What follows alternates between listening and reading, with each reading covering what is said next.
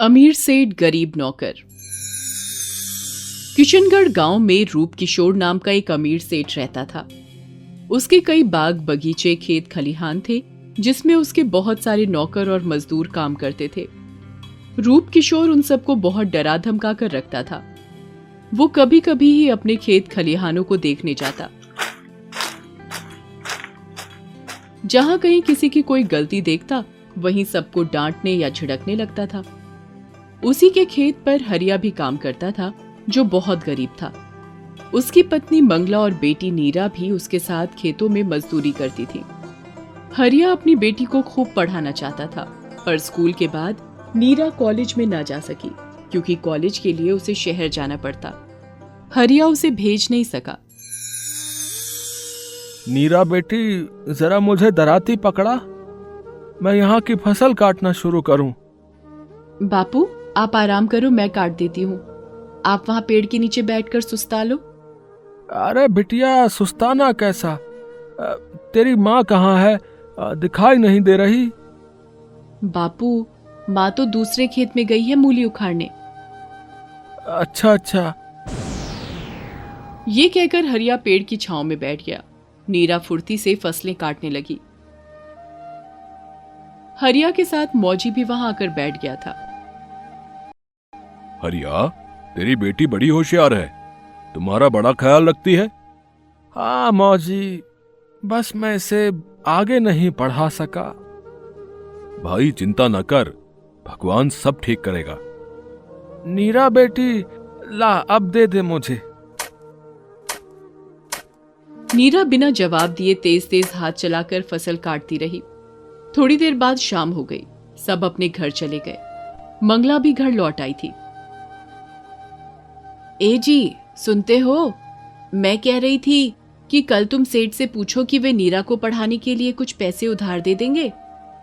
तुम्हें लगता है कि वो इस बात के लिए पैसे देगा?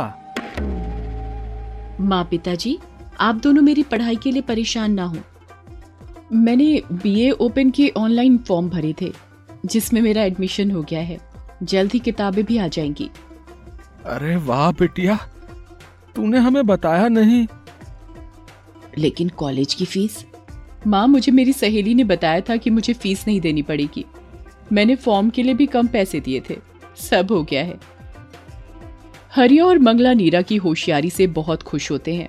देखते देखते साल बीतते गए और नीरा ग्रेजुएट हो गई। पर वो माँ बाप के साथ काम पर भी जाती रही।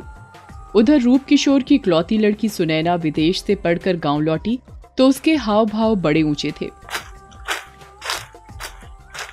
एक दिन उसने नीरा को देखा। हाय, तुम तो कुछ पढ़ी लिखी मालूम होती हो। क्यों? क्या हुआ? पापा ने मुझे इस फूहड़ से गाँव में बुला लिया। मैं तो यहाँ के लोगों को देखकर परेशान हो गई हूँ। किसी को भी कोई सलीका ही नहीं है। ओह तो ये गाँव तुम्हें बेकार लगता है? हाँ तुम क्या करती हो? तुम्हारे खेतों में काम करती हूँ। ओह, मैं पापा से कहकर तुम्हें कोई दूसरी नौकरी दिलवा देती हूँ। नहीं नहीं, मुझे दूसरी किसी की ज़रूरत नहीं है। कहकर नीरा अपने घर वापस आ जाती है। उसे सुनैना का व्यवहार बड़ा खराब लगा। नीरा ने मन ही मन निश्चय किया कि वो सरकारी नौकरी के लिए तैयारी करेगी और माता पिता को इस नरक से आज़ादी दिलाएगी। नीरा ने उसी दिन से बैंक के एग्ज़ाम की तैयारियाँ शुरू कर दी। साल दो साल की मेहनत रंग लाई। वो बैंक के एग्ज़ाम में पास हो गई। उसकी नौकरी शहर में एक सरकारी बैंक में लग गई थी। उधर रूप किशोर को जब पता चला तो वो आग बबूला होकर हरिया के घर आया। हरिया तूने मुझे बताया नहीं? तेरी बेटी बैंक में नौकरी करने लगी हैं? हाँ सेठ जी मेरी लड़की ने बड़ी मेहनत की और आज उसने हमारे घर और गाँव की इज़्ज़त बढ़ा दी। हम्म मैं सब समझता हूँ। तुम लोगों ने मेरे खेतों में चोरी करके पैसे कमाए और लड़की को पढ़ाया लिखाया, हैं? वरना बता, तेरे पास इतना पैसा कहाँ से आया कि तू उसे पढ़ा सका? सेठ जी, आप हम गरीबों पर ऐसा इल्ज़ाम क्यों लगा रहे हो? तभी सुनैना भागते हुए आती है। पापा पापा घर चलो, मम्मी को पता नहीं क्या हो गया है। वे वे रसोई में बेहोश होकर गिर पड़ी हैं। ये सुनकर रूप किशोर भागे भागे घर पहुँचता है। अपनी पत्नी की ऐसी हालत देखकर वो घबरा जाता है। उधर गाँव वाले उसके घर के आगे इकट्ठा हो जाते हैं। तभी नीरा अपनी सरकारी गाड़ी में बैठकर गाँव लौट रही होती है। वो देखती है कि सब लोग सेठ के घर के आगे भीड़ लगाकर खड़े हैं। वो हरिया को भी वहाँ देखकर गाड़ी से उतर जाती है। अरे बापू, क्या हुआ? आप सब यहाँ क्यों खड़े हैं? बेटी, अंदर सेठानी बेहोश पड़ी हैं। किसी ने डॉक्टर को बुलाया क्या? नहीं बेटी। नीरा अंदर जाकर देखती है। सेठानी पसीने से लथपथ थी और सुनैना उनके ऊपर सिर रखकर ज़ोर ज़ोर से रो रही थी। नीरा ने पहले उसे हटाया। रूप किशोर की भी हालत सही नहीं लग रही थी। नीरा ने गाँव के कुछ लोगों की मदद से सेठानी को अपनी गाड़ी में लिटाया और सुनैना से कहा कि वो अपने पिता के साथ दूसरी गाड़ी लेकर सिटी हॉस्पिटल में आ जाए।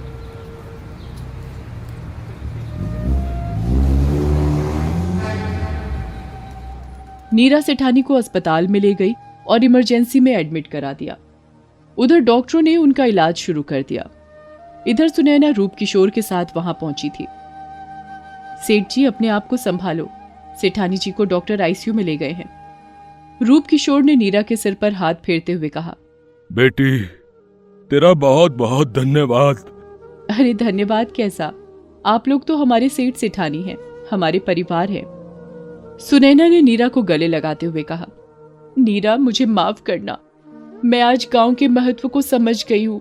तुमने और गाँव वालों ने जो इस समय हमारा साथ दिया, उसके लिए मैं बहुत शुक्रगुजार हूँ।